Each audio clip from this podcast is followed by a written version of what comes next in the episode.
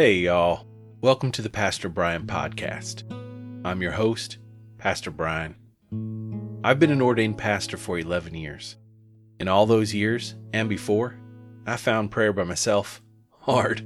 But when I prayed with others, not only did I learn to pray, but I found prayer replenishing and a gift. We hope to be that person in community who can pray with you. So come on in. I look forward to praying with you.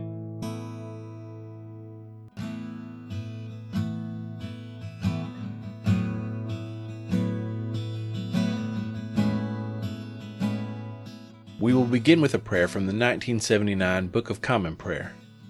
Grant, O merciful God, that your church, being gathered together in unity by your Holy Spirit, may show forth your power among all peoples, to the glory of your name, through Jesus Christ our Lord, who lives and reigns with you in the Holy Spirit, one God, for ever and ever. Amen. Our psalm this week is from Psalm 124 in the New Revised Standard Version of the Bible. We will begin our psalm with a refrain. We'll sing it throughout the psalm. After we are done reading the psalm, we will end with the refrain one more time. Let's sing the scripture together. If it hadn't been the Lord who was on our side that day, our enemies like a flood would have swept us all away. If it had not been the Lord who was on our side, let Israel now say, if it had not been the Lord who was on our side when our enemies attacked us, then they would have swallowed us up alive when their anger was kindled against us. Then the flood would have swept us away, the torrent would have gone over us. If it hadn't been the Lord who was on our side that day, our enemies like a flood would have swept us all away. Then over us would have gone the raging waters. Blessed be the Lord, who has not given us as prey to their teeth. We have escaped like a bird from the snare of the fowlers. The snare is broken, and we have escaped. Our help is in the name of the Lord, who made heaven and earth. If it hadn't been the Lord who was on our side that day, our enemies like a flood would have swept us all away.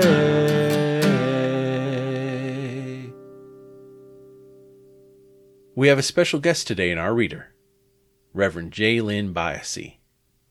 Our scripture reading is from Genesis chapter 49 and verse 29 through chapter 50, verse 14, New International Version. Then he gave them these instructions I am about to be gathered to my people. Bury me with my fathers in the cave in the field of Ephron the Hittite, the cave in the field of Machpelah near Mamre in Canaan, which Abraham bought along with the field as a burial place from Ephron the Hittite. There Abraham and his wife Sarah were buried. There Isaac and his wife Rebekah were buried. And there I buried Leah. The field and the cave in it were bought from the Hittites. When Jacob had finished giving instructions to his sons, he drew his feet up into the bed, breathed his last, and was gathered to his people. Joseph threw himself on his father and wept over him and kissed him. Then Joseph directed the physicians in his service to embalm his father Israel.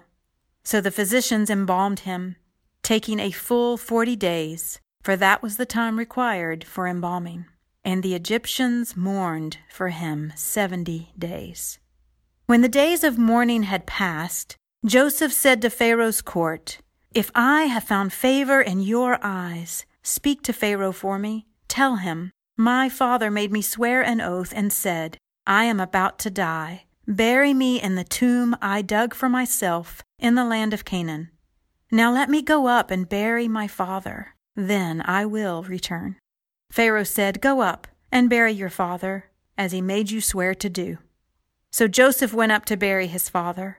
All Pharaoh's officials accompanied him, the dignitaries of his court, and all the dignitaries of Egypt besides all the members of Joseph's household, and his brothers, and those belonging to his father's household. Only their children and their flocks and herds were left in Goshen. Chariots and horsemen also went up with him. It was a very large company. When they reached the threshing floor of Atad, near the Jordan, they lamented loudly and bitterly. And there Joseph observed a seven day period of mourning for his father. When the Canaanites who lived there saw the mourning at the threshing floor of Atad, they said the Egyptians are holding a solemn ceremony of mourning. That is why that place near the Jordan is called Abel Mizraim. So Jacob's sons did as he had commanded them. They carried him to the land of Canaan and buried him in the cave in the field of Machpelah near Mamre, which Abraham had bought, along with the field as a burial place, from Ephron the Hittite. After burying his father, Joseph returned to Egypt, together with his brothers and all the others who had gone with him to bury his father. The word of God for the people of God. Thanks be to God. Now we will go into a time of led prayer. It is called a litany. I will name a topic, then allow a short time of silence for the Holy Spirit to lead you how to pray. At the end of that time, I will say, Lord, in your mercy. And then you will respond, Hear our prayer. We will then move on to another topic of prayer.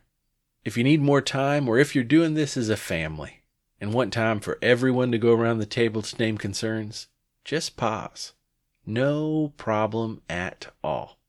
Then unpause when you are ready and start right back up. Let us pray. Almighty God, Father, Son, and Holy Spirit, we praise your name. You've saved us from our enemies of sin and death. Thus we come before you, praying, thanking you for your numerous blessings.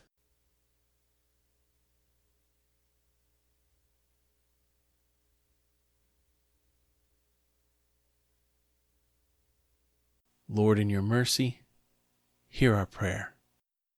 For your forgiveness of our sin, which we confess before you now.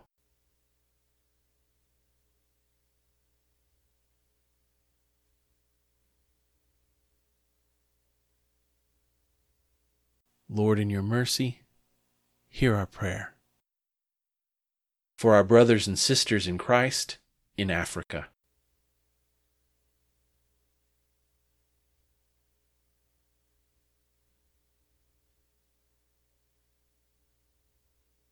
Lord, in your mercy, hear our prayer. For those who haven't had an in person conversation in a month.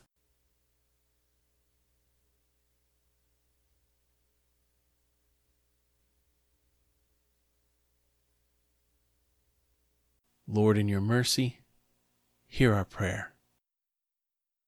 We have been freed by your grace and power. May we live as people freed from sin showing others the salvation we know in Christ and the justice found in His kingdom. Amen. Thank you to our amazing scripture reader, Reverend Jaylynn Byassee. Reverend Byassee is an ordained elder serving at North Lonsdale United Church in Vancouver, British Columbia, in Canada. I had the blessing of coming to know Reverend Byassee while at graduate school. We were both going into parish ministry, and both our spouses, my wife and her husband, the other Reverend and Doctor, Jason Byassee, were in the PhD program in theology. Plus, we all began to start a family around the same time. Then, when we moved up to Wheaton, Illinois, Jaylynn and Jason were here in Wheaton as well, and had been attending Gary Church. Over all these years, I've come to respect and cherish the advice and ministry of Jaylynn. She is an amazing preacher and worker for the gospel. I will put more information about her ministry in the show notes. Jaylynn is kind, caring, passionate, and a wise leader, as well as a great credit to the state of Texas. America's loss is Canada's gain. Mostly, I am thankful for her kind and Christ like friendship. Thank you, Jaylynn. And now receive this blessing. May the love of God the Father, the grace of God the Son, and the power of God the Holy Spirit be with you now and forevermore. Amen. Blessings until we are together next week. I'll look forward to praying with you.